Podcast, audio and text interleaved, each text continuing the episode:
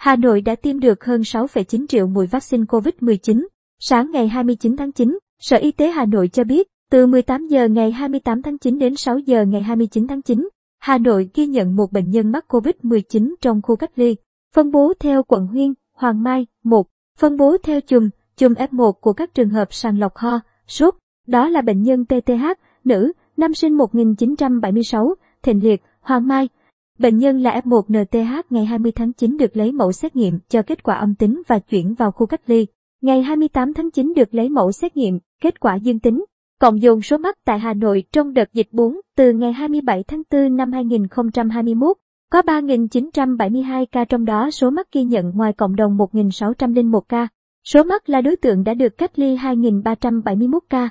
Trong ngày tính từ 18 giờ ngày 27 tháng 9 năm 2021 đến 18 giờ ngày 28 tháng 9 năm 2021, xét nghiệm 12.252 mẫu, 2 mẫu dương tính, còn lại âm tính.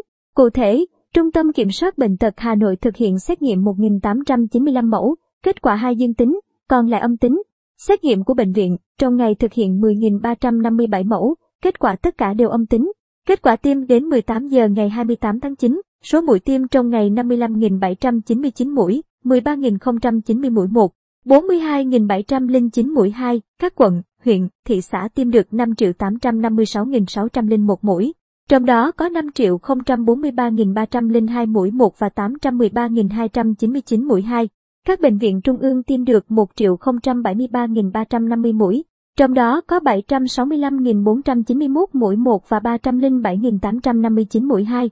Như vậy tổng số tiêm được 6.929.951 mũi. Trong đó, tiêm được 5.808.793 mũi 1 đạt 96,5% dân số trên 18 tuổi và 70% tổng dân số, tiêm được 1.121.158 mũi 2, đạt 18,6% dân số trên 18 tuổi và 13,5% tổng dân số,